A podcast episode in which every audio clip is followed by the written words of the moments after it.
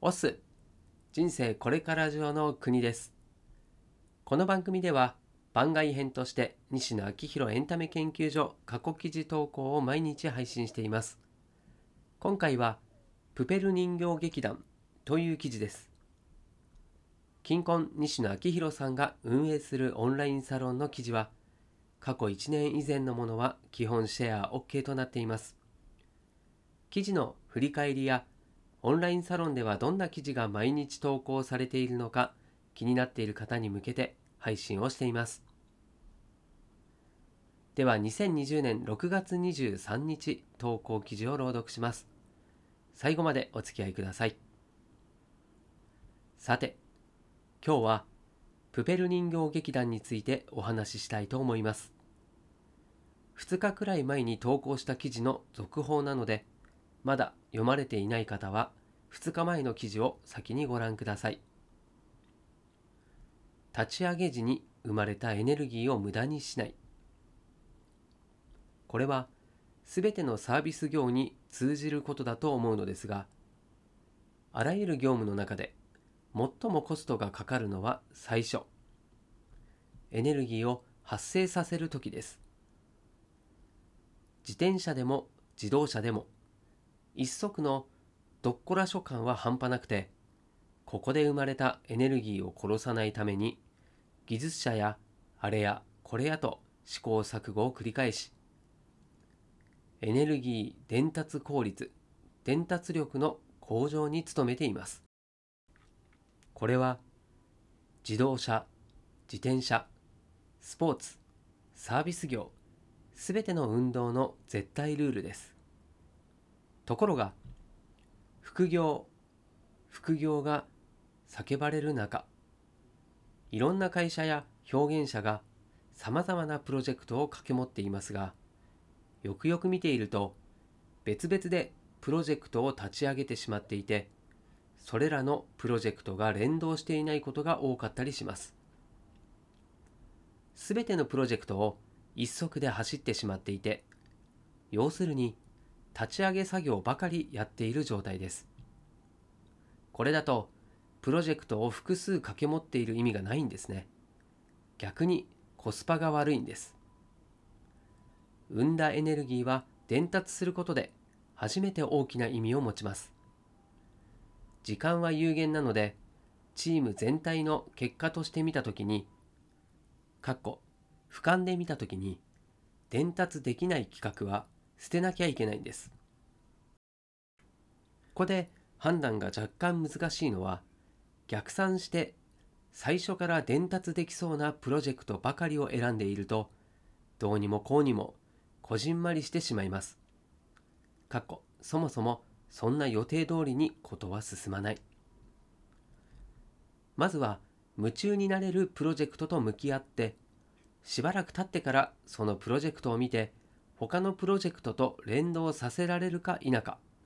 で後から取捨選択するのがいいのかなと個人的には思っています。そんなこんなで僕は世界観と宣伝とお金のエネルギーの流れを可視化したシナジーマップというものを常に描いていて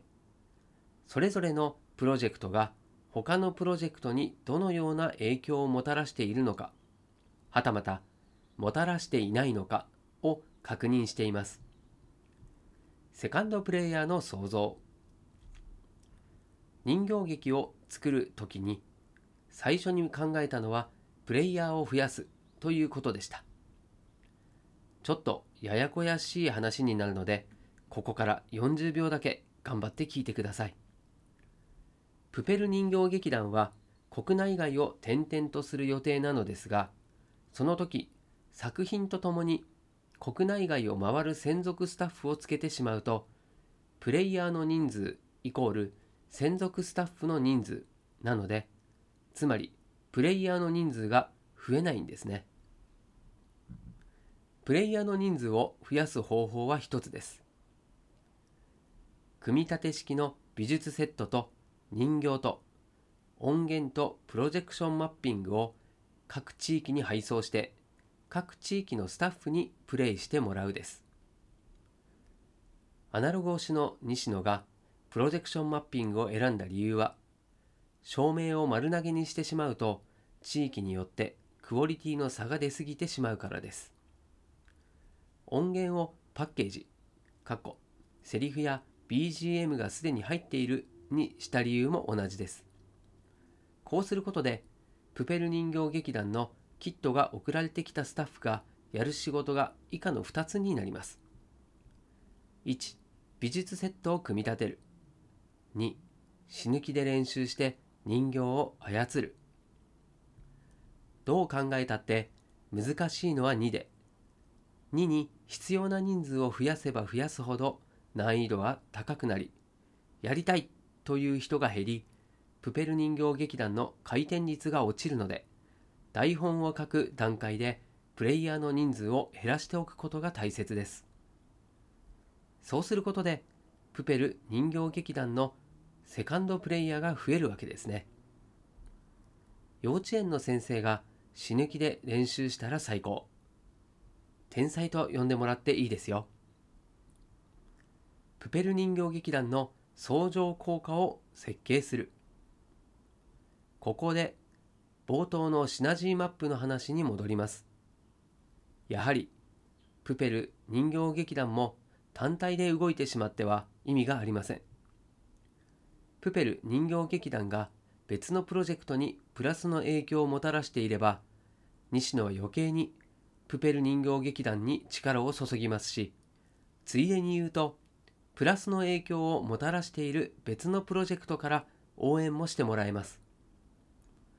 というわけで、早速ニューヨークのブロードウェイチームに連絡し、ミュージカルプペル・オブ・チムニータウンの楽曲をお借りすることにしました。プペル人形劇団の音楽はブロードウェイの楽曲を使用します。贅沢。そうすることでブロードウェイの宣伝になるしプペル人形劇団でその音楽に触れた子どもたちと親御さんがいつかブロードウェイ版のプペルを見た時に本物だ!と感動することができます。本物を本物にするためには事前にコピーを売っておかなくちゃいけないという話です。美術監督は忠石さんに丸投げしてマリオネットの制作はオレンジパフェさんに丸投げしました。プペル人形劇団の初回公演の会場もサロンメンバーさんが運営されているスペースをお借りすることが決まっています。仕事が早い男。でもってどうせ集客をするわけですからプペル人形劇団の会場の2階スペースで煙突町のプペル VR をやります。もちろんグッズコーナーで絵本を売ります。そんな感じでせっかく生み出すエネルギーを殺さないようにきちんとシナジーマップを描いていてエネルギーを伝達していきます今日のポイントは2つ。セカンドクリエイターの創造。エネルギーをきちんと伝達する。とっても大切なポイントだと思うので、参考にしてもらえると嬉しいです。現場からは以上です。はい、ということで朗読は以上でございます。夢中になれるプロジェクトと向き合って、他のプロジェクトと連動させるか否かで取捨選択するプレイヤーを増やすエネルギーの伝達を考えるという感じですね。まあ、初動にエネルギーを使うのに立ち上げ作業ばっかりやっているという状況は、まあ、僕も心当たりがあります。本物を本物にするためには事前にコピーを売っておかなくちゃいけない。うん、なるほど、勉強になります。はい、ということで今回も最後までお付き合いいただきましてありがとうございます。こちらの記事や朗読がたくさんの人に届くようシェアしていただけると嬉しいです。ではまた明日この場所でお会いしましょう。お届けは国でした。したっけね